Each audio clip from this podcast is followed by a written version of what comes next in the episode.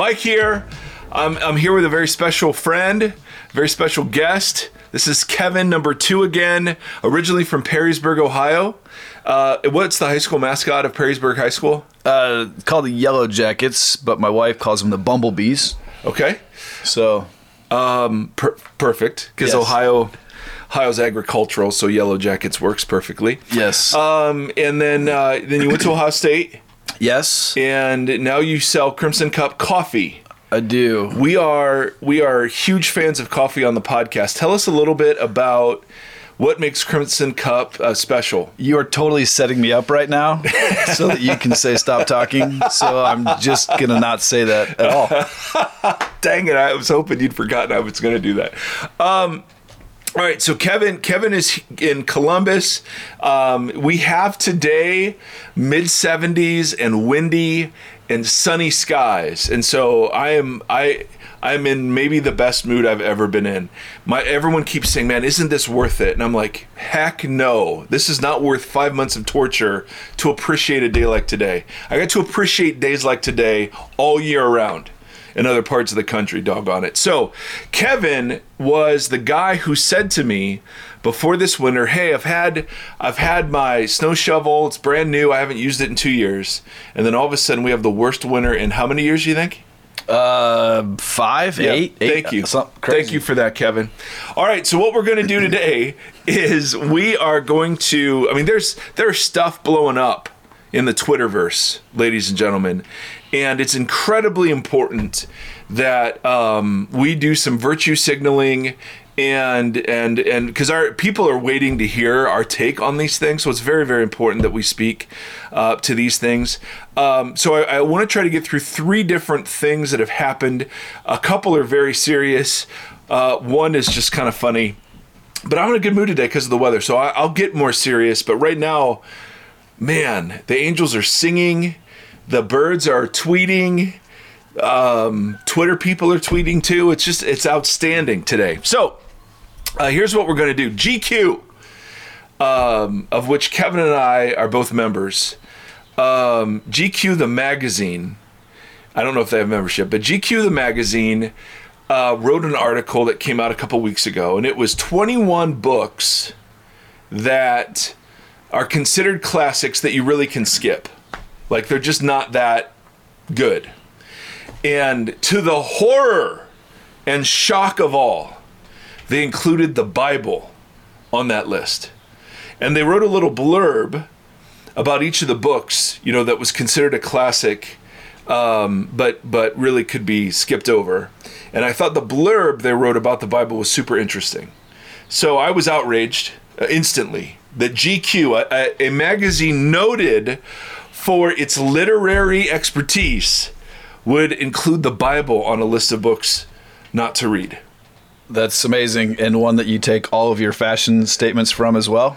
Yep. Sandals, shorts, and t-shirt. Eh, eh, well, and uh, a belt of leather and a cloak of what do you hair? I didn't Wolf's read. hair? I didn't read the last the magazine. Baptist? Oh, okay. All right. Yes. Well, let me just say, we know a couple of things for sure. That all the people used greatly by God were bald and thick. Uh, and that's true. When you look at historical reconstructions, none of them wore skinny jeans. Not one, Kevin. All right. Now, so this is the blurb. This is the blurb that GQ wrote about the Bible. The Holy Bible is rated very highly by all the people who supposedly live by it, but who uh, actually have not read it. Those who have read it know that there are some good parts, but overall, it is certainly not the finest thing that man has ever produced. It is repetitive, self contradictory, sententious, sententious. Uh, do you even know? I don't know what that means. Sententious. Uh, grammar nerds, where are you? Sententious, uh, foolish, and even at times ill intentioned. Ooh, Kevin, what's your reaction to GQ? Uh, foolish and self-contradictory are interesting. Yeah. ill-intentioned. Oh yeah, uh, yeah, And that word sententious. sententious. Look at Google it. I'm Googling Crack research staff on it right now. But but it was it was very interesting to um, uh, nevertheless, to have uh, a publication like this, Sententious, given to moralizing in a pompous or affected manner. See, I think he's describing Christians. oh, that's awesome. Okay. So uh, it, it is uh, first of all, and and of course, Twitterverse, half of Twitterverse blows up and, and is offended that you would put the Bible on this, you know. And and so let's let's just kind of get this one out of the way. It is a it is a pretty darn weird book, and if you're looking at it as as like a literary classic, yeah, I wouldn't put that on a on a on a list either. It's not a literary classic. It's something a lot different. It's also interesting that he notes, I think he or she notes that uh, a lot of people claim to live by it but don't really read it, and that's true. So I, I think it's absolutely the case that when we talk about the Bible, you really are talking about the the most popular, least read book in history and I don't mean read like yeah I have my devotional reading. I mean I mean I like I mean like studied and saturated uh, in and you know marinating in the text and and beyond just hey here's a cute devotional word that I really like that applies you know to my self esteem today. Hallelujah for that, but that's not what we're talking about. Uh, so I love the fact that even somebody like this knows, hey, Christians rarely read this thing. Um, we like our preachers to read it for us and explain it to us. Um, and there, obviously, there are shining exceptions, but the Bible really is this book that everyone thinks they know, um, but but not really. And if if you were just reading it from that perspective, not necessarily from a Christian perspective or theistic perspective, uh, I have no problem understanding why you would think it's repetitive. Duh. Duh. Read Chronicles and Kings, baby. Where? Where where is the repetition?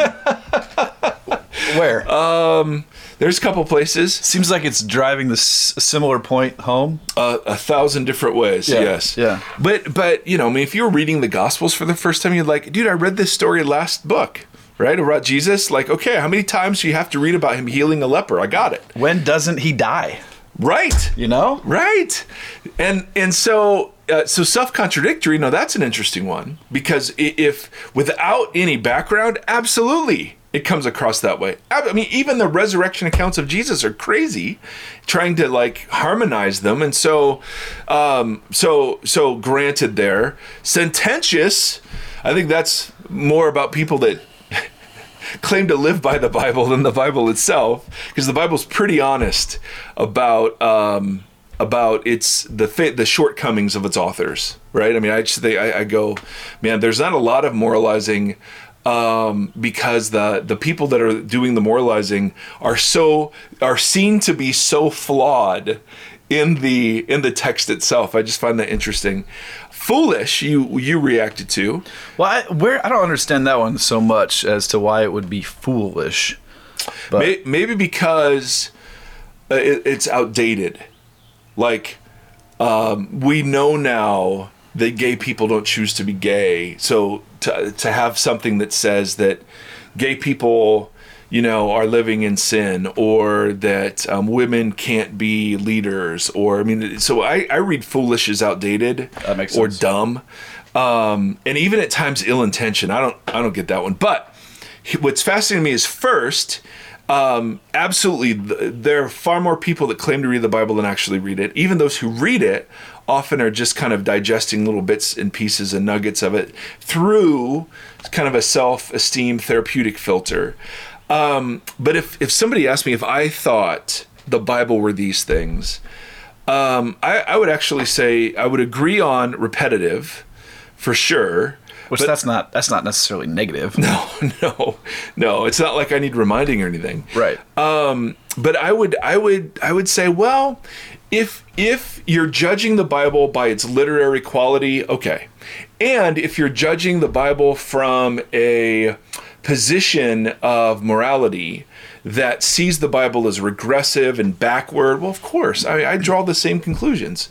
You know, it seems very boring. It seems generally um, uh, overly complex. God does seem like what, what's up with all these sacrifices? I mean, I got it, but that's not the what, what the Bible's ever claimed to be. This was never a, a book of literature um, to be up there with you know Catcher in the Rye. I mean, this was this was the Bible, as we've said before, is this library uh, that stands as a witness to God's interacting with imperfect human beings and imperfect communities, trying to accomplish God's purposes through them. And so, so of course it's crazy because human beings are crazy. Of course it is. But I would I would argue the Bible's been used to produce ill, but the Bible itself is not ill-intentioned. The Bible's been used by the sententious, which is my new word for the day, but itself is not. Um, uh, because you know, I mean, the the irony is you're sententious and writing the the Bible's sententious. You know, Absolutely. I mean, that's the that's the that's the thing. So, so anyway, I don't know what, what other any other thoughts. Well, so yeah, why, why does this matter? Why, why are we even talking about this? What's your what's Okay, your 'cause here's the here? reason. Okay. Th- thank you for bringing that for bringing that clarity. The reason that it matters to me is uh, we should not be surprised when people who do not um, live a Jesus kind of life take issue with the book that we claim to be authoritative. So having a bunch of Christians on Twitter criticize GQ accomplishes nothing except proving you know the sententious point and and it, it- i think it is illustrative illustrative illustratively it is it is something that illustrates the, the the fact that far too many of us relate to the world as if it were threatening to us so there's this siege mentality. The Bible's under attack. Christmas is under attack. Our religious liberties are under attack. Our rights are under attack, and um, and that is so not the position of Jesus of Nazareth. That is so not the testimony of the early church. Right? They were really under attack. They were dying for their faith, and and the consistent encouragement is live s- such good lives among the unbelieving that they would see your good deeds and praise the father in heaven i mean that was that was the encouragement dallas willard and this is all an excuse to get to this dallas willard quote because this this thing to me was i mean he is to me what cs lewis is to a lot of people. I mean he's just he just says things that like i've half thought but he says them better deeper richer and so i've given up given up Uh, the common man like myself, uh, John Ortberg, is, is to me what Dallas Willard is to you. So, so if you guys are wondering the types of people sitting on this mic, you've got the brilliant Mike Erie, and then False. you've got the commoner Kevin, yes number two. crimson cup the crimson cup commoner No, don't don't associate. and i love your crimson shirt I wore red today. Go Bucks. Okay. Well, that always and Always. every day. But it is the irony of you having a Tiger Woods kind of crimson shirt as a seller of crimson. I'm wearing gray pants, not black pants. Okay. Now, Dallas Willard quote. And I love this. And this to me totally wrecked me. He says, uh, or writes, excuse me, the gospel of Jesus does not require cultural privilege or even social recognition in order to flourish. See, th- we think it does. It requires our cultural privilege. It requires respect. It requires status. Even among those people that don't buy it, we insist on it. He says it does not require any of that in order to flourish. God's work is not disadvantaged by persecution, even to death, and much less so by mere pluralism. As Christians, we now stand in the kingdom of the heavens, and it is always true that they who are for us are more than they who are against us. It always it is always true that the one who is uh, in us is greater than the one who is in the world. And he gives the example of Elijah, um, and and it's an Old Testament story in the prophets of Baal, where uh, whoever can call down fire from heaven is the God that's real. Right? You remember this story? Yep. You were there, and um, and so there's Israel is divided in its allegiance, and Elijah's like, hey, if Baal's God, worship him. If Yahweh is God, worship him. But you gotta you gotta pick one, baby. So they had this thing where they built altars, and whoever could call down from heaven, call fire down from heaven, so that the altar would go on, you know, get lit on fire. Uh, that was the God who was real. And and what so the, the prophets of baal work themselves up in a frenzy and they're whipping themselves and they're chanting and dancing. I mean it's forever forever. And elijah starts taunting them hey is he asleep? You have to wake him up. And that's that's actually a taunt that was given because baal had a had a drinking problem. And so often he was known to slumber on his followers. So uh, Elijah is taunting them, taunting them, taunting them. And then what Elijah does is he actually gives himself as many disadvantages as possible. So he dumps water. Uh, I think it's three times on the wood of the altar, so so that there's no way it's naturally going to catch um, catch flame. And then he calls down. He prays once, and he calls down God's fire, and God's fire, God's fire not only lights up the altar, but takes out the priests of Baal, and God, Yahweh wins. Um, but the idea, the the metaphor that Dallas is using is is that God doesn't need God. God loves the disadvantages because it actually shows that it's from him and not from human beings. He does this all he does this all over the scriptures, right? Guy named Gideon, hey Gideon, you're going up against 80, 90,000 Midianites. Uh, you've got 33,000 Israelites. That's way too many. So he whittles, he makes Gideon whittle his force down to 300 people and says very basically, hey, it's so you know that it was I who did this. Or Paul will even say, listen, when you look at messengers of Christ, speakers and teachers and uh, prophets and priests, don't ever think that they're special. They are they have treasure, but they are themselves are a jar of clay. So so and God does this so that people will know this message is from God and not from them. So God disadvantages himself always. So we there's just so much effort in American Christianity right now to maintain our boundaries, to maintain our cultural privilege, to maintain our social recognition. And so here comes a, a, a group of people that aren't Christians saying, "Hey, the Bible's overrated." And and first of all, we're totally hypocritical to critique somebody who says the Bible is overrated when most of us don't even spend time in it. But then secondly, we get all fired up about the culture war again. And it's what I mean, what a waste. Okay. Right? So rather than defend the thing, it seems like the much better attempt is just to invite people to read it. And I and don't just start in in Genesis, start in Luke. Start in Mark. Start with the beauty and majesty of Jesus because to me, going from the Old Testament to Jesus is f- a far different thing than going from Jesus to the Old Testament. Absolutely. Thank you. Yeah. So What's interesting too, I think that um, I'm sure I don't want to make assumptions. We don't want to make assumptions, but the guy writing this this article, um, if we back up and we take marketing 101, we take social media 101, clickbait. uh, clickbait, you make fun of the Bible or you trash Christians, and you're going to get a lot more traction digitally. That's true. Than any other thing, and so part of it is just like we, So hold on, we let's- fed let's- into. Let's try that. Christians suck. Let's see if that Are, happens. are you talking about me again? Uh, well, Well, are you a Christian? I am. I am. Wearing. How can you be a Christian and sell coffee? How can you waste your life like This is. I, this is on this is on the internet, right? This Thi- is this is this live. This is This- public. Yeah. Uh, I plead the fifth. Okay, now the next thing we um, we were outraged by, and this one is far more serious. Okay, so there's this guy.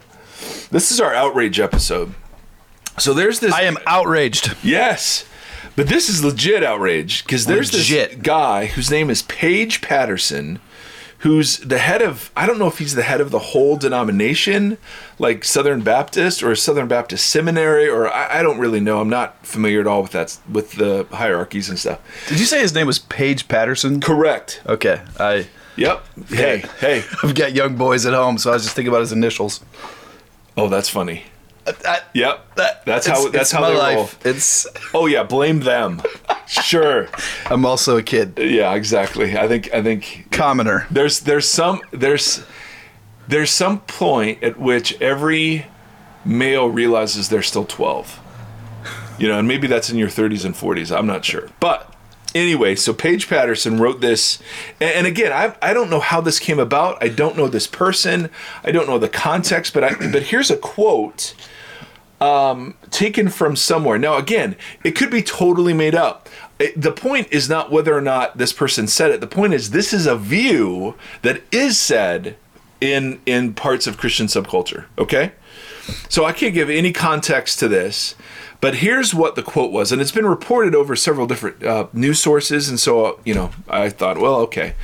I had a woman, he said, who was in church that I served, and she was being sub- subject to some abuse. And I told her, All right, what I want you to do is every evening, I want you to get down by your bed just as he goes to sleep. Get down by the bed, and when you think he's just about asleep, you just pray and ask God to intervene, not out loud, quietly. But I said, You, you just pray there.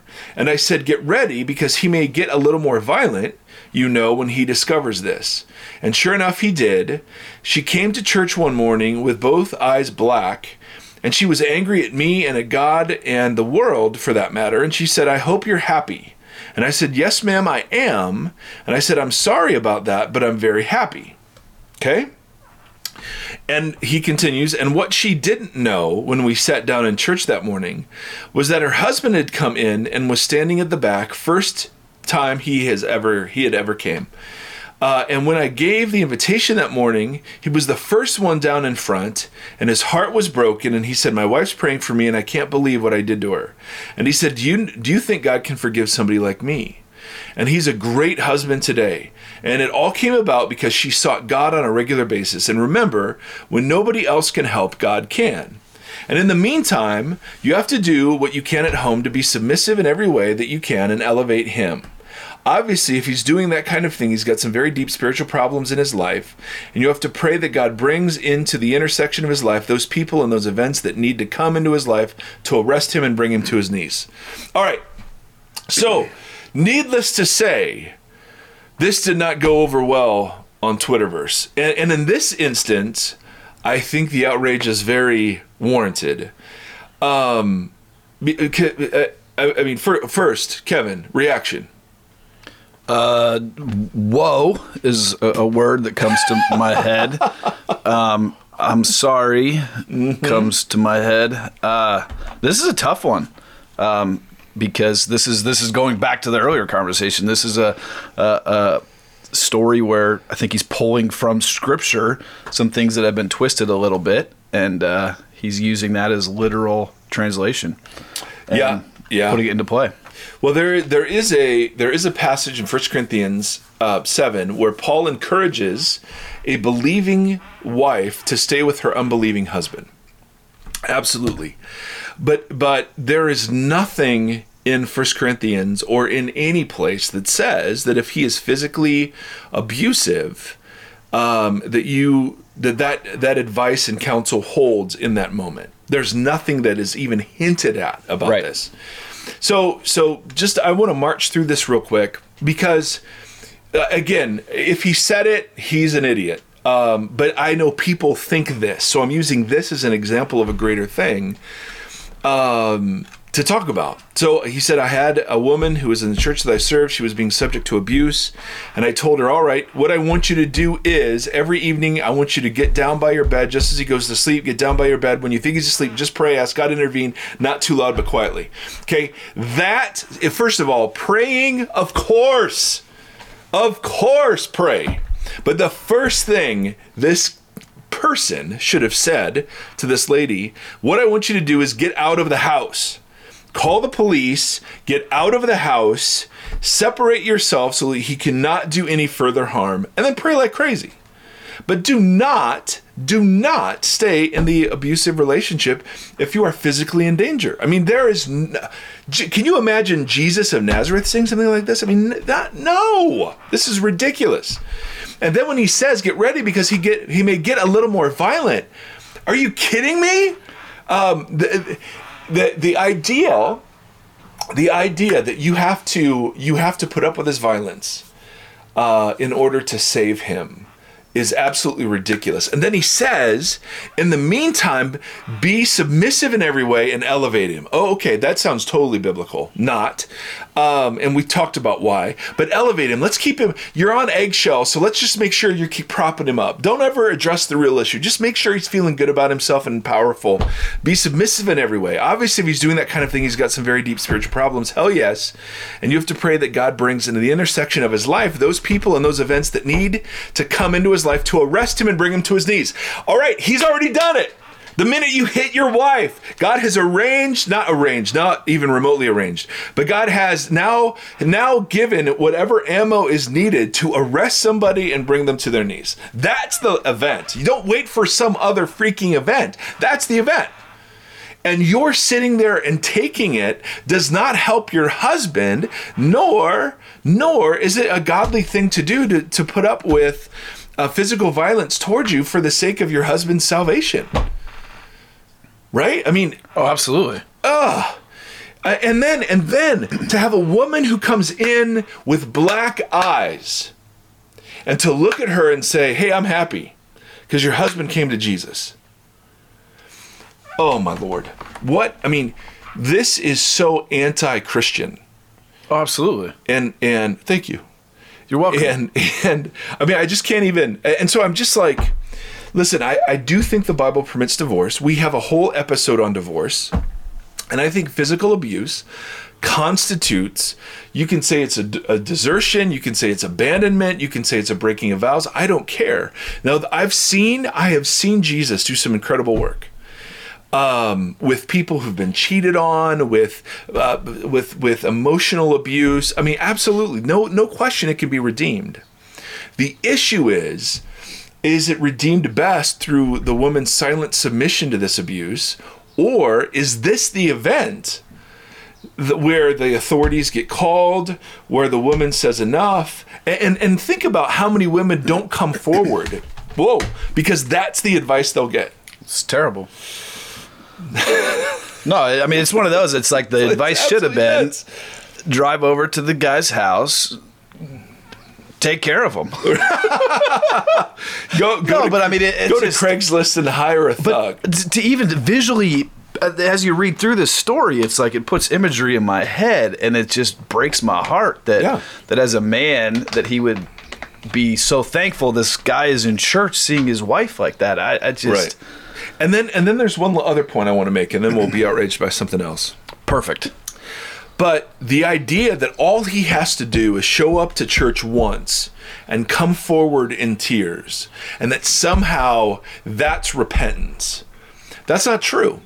That's not true. Maybe, maybe I know those stories happen, but I, I also know that abusers are terribly manipulative and and that, that could be a totally false repentance that woos the woman back into the home and then a month six months a year later the abuse happens again and the and the, and then everyone was like oh look at how repentant this guy is no no there is fruit to repentance baby and that fruit is only demonstrated by time so if you are listening to the sound of our voices and you are in this kind of relationship please do not seek the counsel of anybody else. Get the heck out of there first, and then talk to people.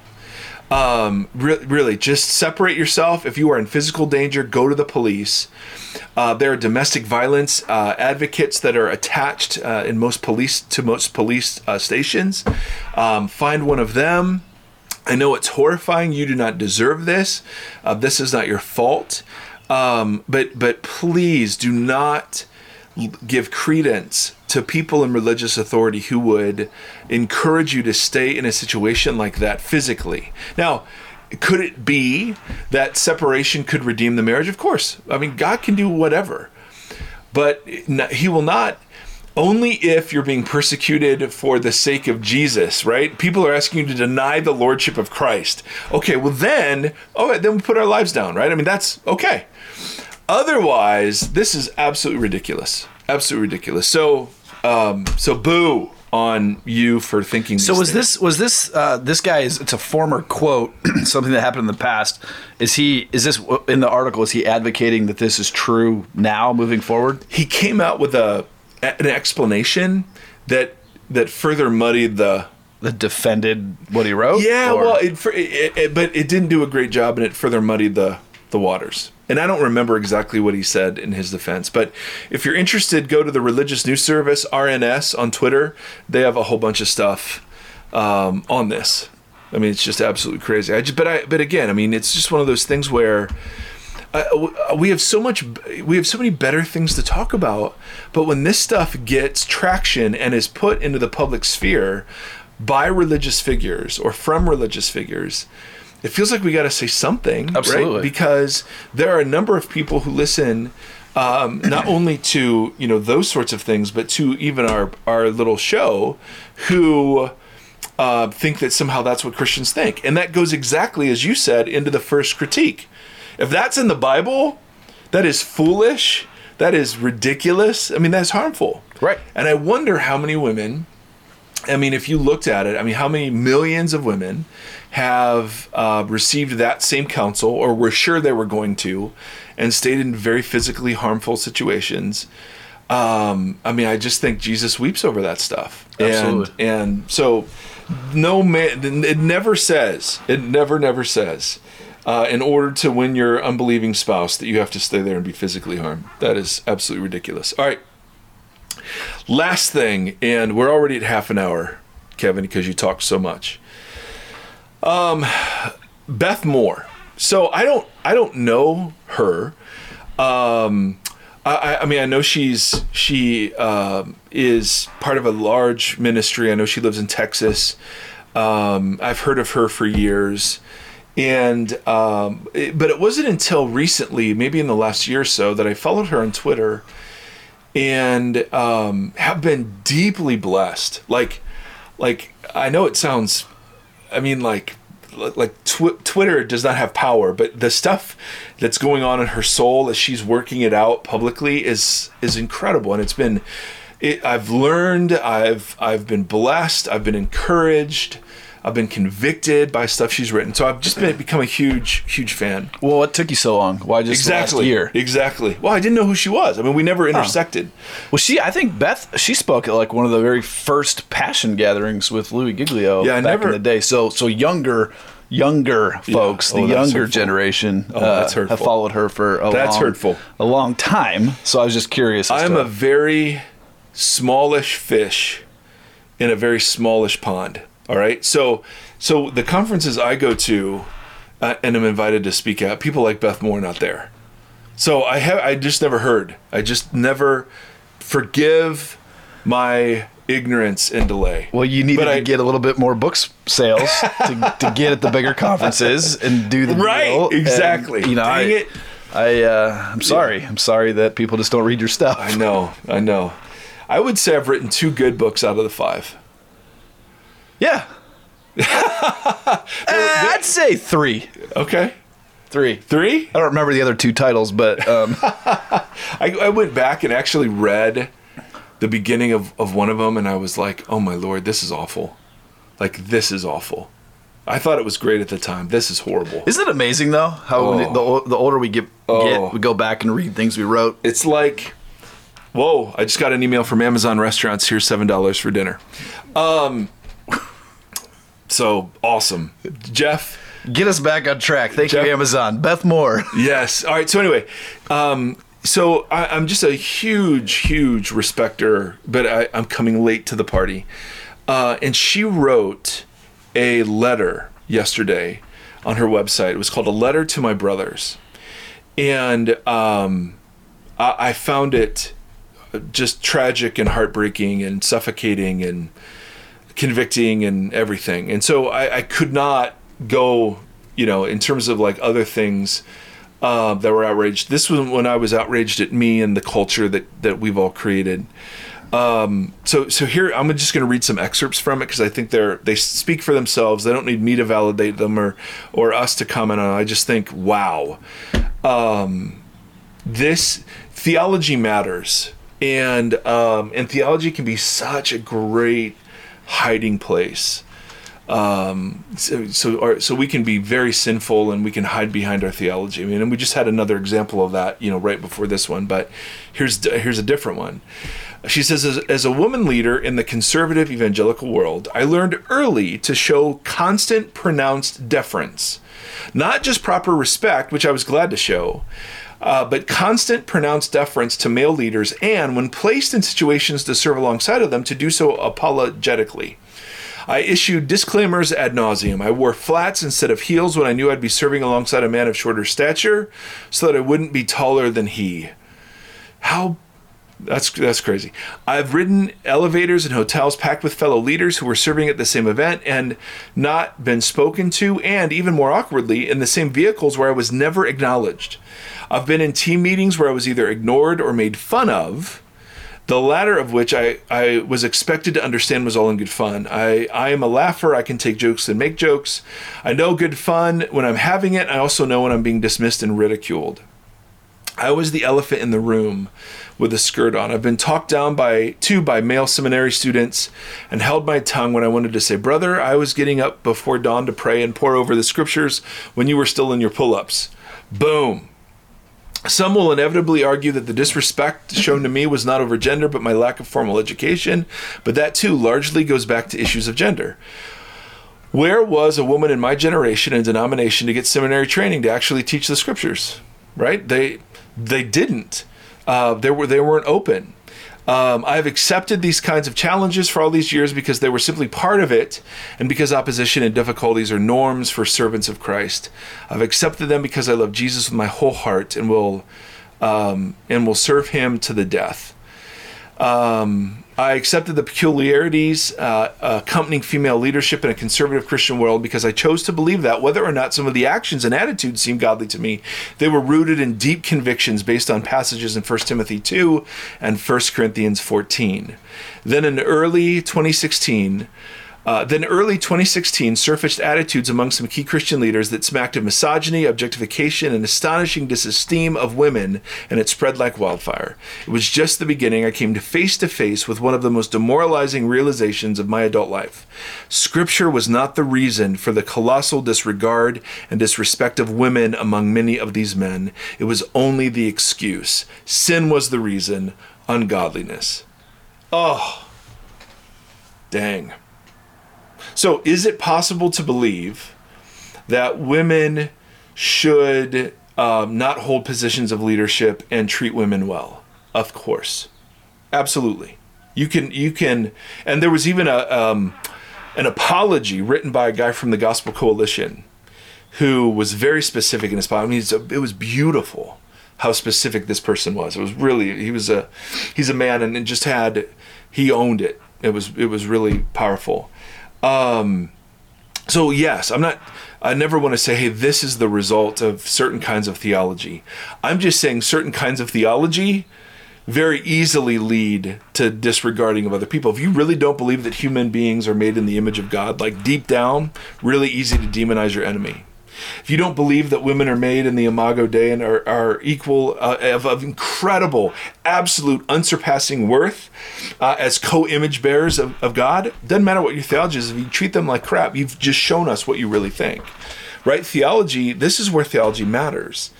And um, and certainly people that hold an egalitarian perspective don't always treat women well.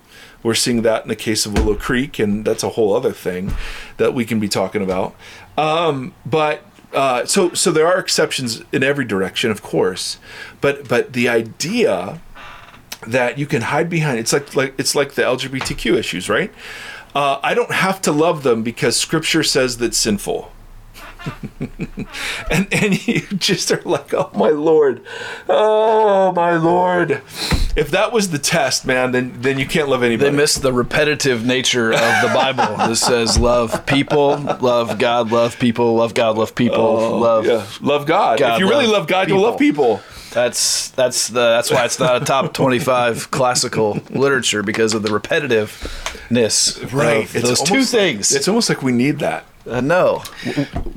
I mean, we don't do that. What? So I know. Kudos to Beth Moore for for putting up with that nonsense, and kudos for for writing what it was really like. And you know, the first thing it always causes in me is okay. It's great I can critique other people for their dumbness, but I always have to look at the log in my own eye. And so I just had a good long think yesterday about okay, how have I contributed to that kind of culture? And um, you know, it's it's it's one of those things where you know there's the faux outrage of like the GQ article that just hurts us. There's legitimate outrage against injustice. But then there's the kind of outrage that has to be directed towards self. You know, it's like, oh my goodness, I've how have I been a problem to this? How have I been in collusion to this?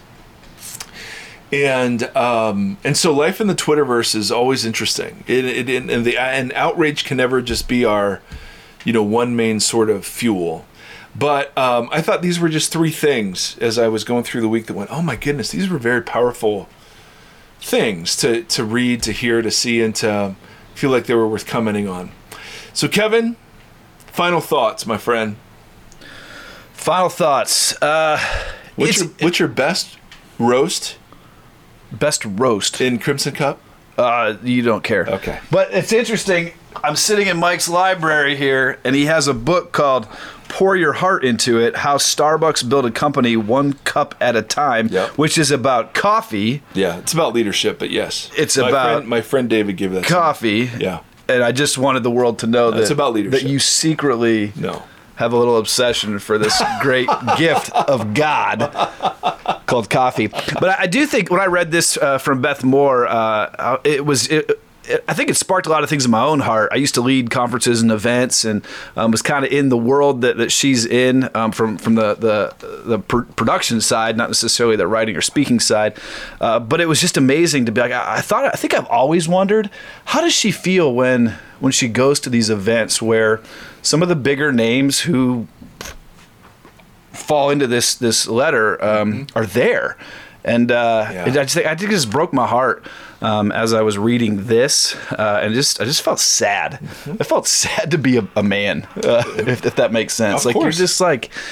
These, uh, I love these guys. They're brothers as well, but man, you just screwed up a few times. And, uh, and and what's amazing is uh, the different events that I led. I mean, I've been so blessed and touched by by many uh, of the women theologians, speakers. Um, it, it's just I just never have had thoughts like this, and Right. and, and so many of them have just done so much for my own walk. And uh, yeah, I don't, I don't know if that's the right way to say it, but. Um, that's good. I- yeah, it's just I, I actually led a, a conference with a group that they said you know absolutely no woman will be allowed to teach on stage, and I remember just looking at the guy saying, "Are you are you kidding me? Like that's the stupidest thing I've ever heard." And uh, you know he went on and on to the reasons why, and um, you know we we didn't end up partnering. I mean it just it didn't happen because I'm like that's just that's just not what we do. So. Uh, so yeah, thanks Beth for putting this out there. Um, and Yep. uh, at the same time, so sorry. yeah, So I, I don't know if those were final thoughts, but those but are great thoughts. Um, Absolutely. yeah, it's uh, it's just too bad. Yeah. So, so with that, brothers and sisters, again, sometimes we want to talk theology. Sometimes we want to um, just react to things that are going out in on, on in the world because, you know, and the irony of that GQ article. The reason the Bible is thought to be what that person said is because of the two examples that followed right? Hey, we're Christian. It's your Christian duty to stay in a physically abusive household. It's your Christian duty um, to shut up women when you're at the table, and you know to learn in quietness and submission. And um, you know, and and always we want to be skeptical. Uh, we don't want to just go with the the cultural flow. Of course, we want to test everything, hold on to the good.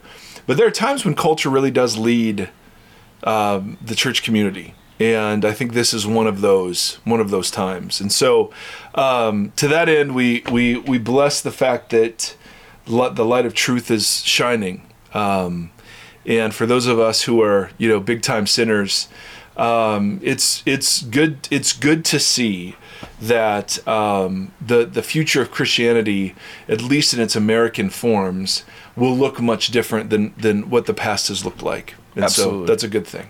So what? So I just as how would you? Um, what is what are the what is the the future, the good, and maybe like two sentences or brief summary of saying moving forward from Beth's letter. Like what do what do you mean by that? Like what is that? Oh, yeah. How do you how do you feel Christian culture is moving towards in a positive way?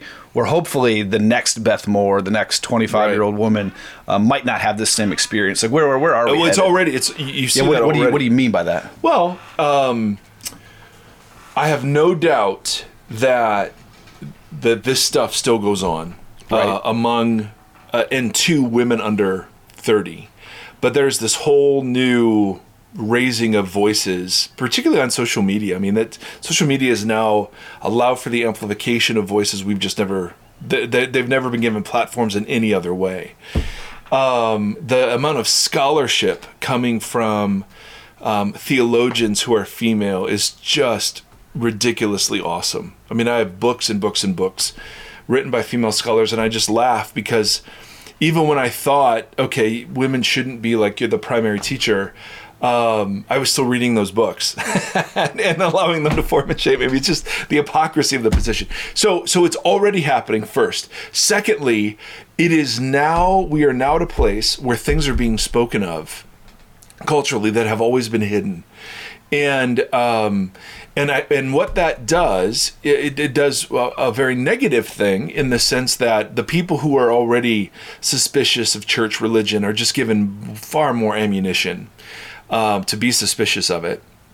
But on the other side, um, what what it's doing is it's showing that Jesus, like when you get a glimpse of Jesus in the New Testament after the Gospels, you get one in Acts, and then you get one in uh, Revelation where Jesus is speaking to churches, and he's actually kicking some butt. It's like he, he wasn't totally happy with everything going on in his church, and uh, and and I think we've just kind of drifted from uh, holy reverence. Um, we've drifted from a concern for holiness. It's like we're so grace saturated. It's like it really doesn't matter what I do and how I live. Um, that that now this is this underbelly is being exposed, and and and there'll be a great and beautiful overcorrection, but that will need further correcting down the line against the some of the cultural forms of Christianity we've been handed, uh, particularly uh, it's it's singular masculine expressions masculine not masculine masculine expressions. Um, you're now you're now seeing uh, men in positions of authority and, and influence. Um, openly advocating and sharing platforms which is which is beautiful uh, conferences like you used to do not not distinguishing between male and female. It's just, hey, is God at work? Are you gifted? You know, that kind of thing. Um, I think there's a lot of good like Bible study out there about the the, the passages that are often used by complementarians. Um, so is that? I mean, that's more in two two sentences. Is that? Does that yeah, help? no, I just wanted to end well. I end like okay, no, no, like like how, what's the okay? What where are we moving uh, right. as a culture? And uh, um, it's just it's amazing that she could write this now and speak right. it now, and, and that's fantastic. Well, I just got an email from Bonnie um, referencing that article and her experience. We've had Bonnie on our show several times, and uh, man, she's lived this like crazy. I'll I'll uh, oh, that's so good. That's so good. Yeah. Anyway, I'm reading her email. Um, but but she's somebody um, to to listen to about this as well. So maybe we can have her on. And and again, it's not. Here's the big thing. Here's the big thing. I think this is super important. It's not about being. I, I don't. I don't want to apologize because I'm male. I don't want to apologize because I'm white. I don't want to apologize because I'm heterosexual. I want to apologize because I've done things that looking back have have contributed to the pollution. You know what I'm saying? This isn't about just feeling bad that you're a guy. It's about recognizing the way you've added to the pollution and and now being an advocate for um, an entirely new church culture, right? Um, and and so for me, uh, this isn't like the the goal here isn't to be uh, my goal isn't to be woke. My goal is to be Jesus-y. And um, so when I when you come into contact with things in culture where clearly Jesus elevated women, and um, and and culture at the same time is pulling down, um, you know, so many of the curtains that that darkness is hid behind, um, we can get on board with that as Jesus people. Make sense? Yes. Um, and, and, and I'm not, I don't mean to get into race or sexuality or anything. I'm just saying it's not just enough. So, so, cause some people, I will hear this from people, they'll say, well, listen, okay, well, I'm sorry I'm white then. I'm sorry I'm male then. I'm sorry I'm straight. I mean, well, what do you want me to do? I didn't do anything. And, um, and, and to recognize that in the Bible there is such a thing as institutional evil that gets codified into culture in ways that that that pr- the privileged classes never even see. That's a true thing. I mean, we live in a neighborhood.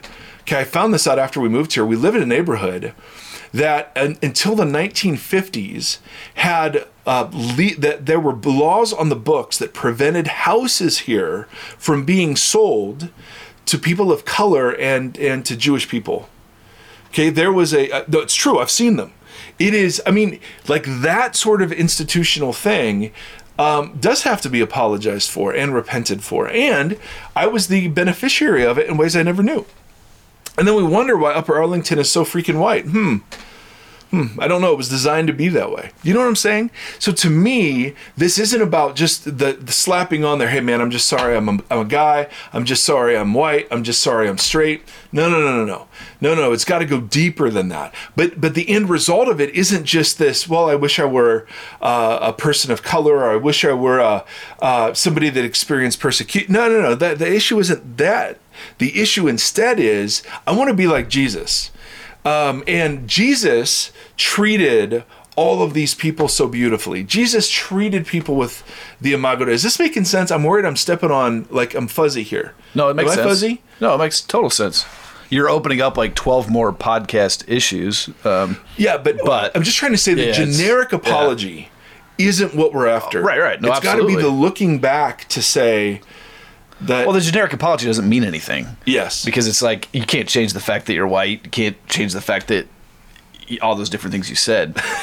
I mean, it is. You know, it is what it is, and so it, it- I think going deeper, it's like getting That's past it. that is Yes. the the point. Here. So it's easy for for me to read Beth Moore's letter and go, man, those freaking idiots, mm-hmm. right? yeah, What what a what a bunch of jerks. But but the deeper move then is for me to go, okay, Lord, um, show me my jerkness. You know, show me mine. And maybe it was more subtle. Maybe whatever. It, it's irrelevant. I mean, that's just that's the log and the speck thing all over again. And so so when we're because I'm pushing back against the objection that I hear in my head from people that are just like, listen, man, you know, I didn't do any of this stuff. Why do we? Why? Why are? Why is everyone bagging on white straight men? You know, it's not. It's not all our fault. And um, and there's a sense in which that's true and that's false, right, right? right, Um, It's true in the sense that yeah, I I personally have not owned any slaves, right, right? But the culture I've benefited from did, and the world that I've lived in has, and the the the cultural inheritance has certainly favored white people in ways that, like moving here, I had no idea. I had no idea. Right. That was horrifying. Like that was a real thing, and and not so long ago right. And um, and and you realize, oh my goodness, this this stuff is still here, and and and we have to do something. We have to do something about it. So the future. So there is this justice thing, and of course there'll be missteps along the way. But there's this beautiful telling the truth moment now. That um, of course Jesus loves. Oh my goodness, Jesus loves it. Jesus is, he is the God of truth right? He shines light. I mean, and he even says this. He says things like, you know, what's been whispered in rooftop or what's been whispered in corners will be shouted from rooftops. Right? Every care you will have to give an account for every careless word you've uttered. And you're like, okay, I've uttered a lot of careless words. So this is a I think there's some some deep holiness in these in these moments. And um and so anyway, just kudos to people like Beth and people like Bonnie who have you know, literally just been at this for years in the face of crazy stuff just to do what they thought God was telling them to do, you know? So anyway, And they uh, kept doing it. They kept moving forward. That's what's that's what's amazing. They didn't Yeah, they didn't up. stop. They didn't give up, and that's that's incredible too. So, but yeah, I think I think what you're what you're mentioning about is is the, the things you can't change about yourself necessarily, but that's not authentic. Right. And so I think the call uh, and the need and the desire is to be authentic, just like just like Yeah. Beth is. She's reaching deep within her soul to share some really hard stuff, and uh, it's doing a lot of good. And so well, and, I, the, I and the guy from Gospel Coalition was really specific. He wasn't. His apology was, was incredible because he wasn't just saying, "Hey, I'm I'm sorry," you know, that that we've treated you this way. He actually named specific instances where he was silent and it, where other people had spoken negatively of her. Wow. Uh, I mean, it was like, dude, that's what I'm talking about. That's amazing. Yeah, this isn't. This is. Yeah, yeah, yeah, yeah, yeah. yeah. Anyway, all that is to say, I, there's much more to talk about. Absolutely. uh, so anyway, love you, Kevin number two. Um, thanks for joining in. Uh, what kind of coffee were you drinking when you walked in? Uh, it's because it's warm today. Uh, iced, uh, an iced latte. No, no sugar, no flavor. Uh, just, uh, just a nice little cold, cold So coffee it- drink this morning. It do? So no What does it do? It makes me as handsome as I am, and, And keeps you me awake during your monologues. Okay, and- that's fair. The handsome comment is the reason why you don't have any sales yet. Whoa, whoa, whoa, whoa, whoa. Whoa. So if you're out there, that was a passive aggressive way to say, call me, buy some coffee. Yes. CrimsonCup.com, ladies and gentlemen. A newer advertiser. Oh, right? They're gonna you be should. they're gonna be so thrilled. you should. We'll charge you. They're gonna pay they're gonna make me pay them money just to, to do this. All right, brothers and sisters. Well, thank you, Kevin, for your time. Hey, thanks for letting me be here. Yep. Love it. And uh, may the Lord bless you all and keep you. May the Lord shine his face upon you and be gracious to you. May the Lord lift up his countenance to you and may he give you peace in these days. My brothers and sisters, go build the kingdom. Thank you. Hey, thanks for listening to the Vox Podcast. Learn more about us at voxpodcast.com. Follow us on Twitter at the Vox Podcast, and now support us on Patreon at patreon.com slash voxpodcast.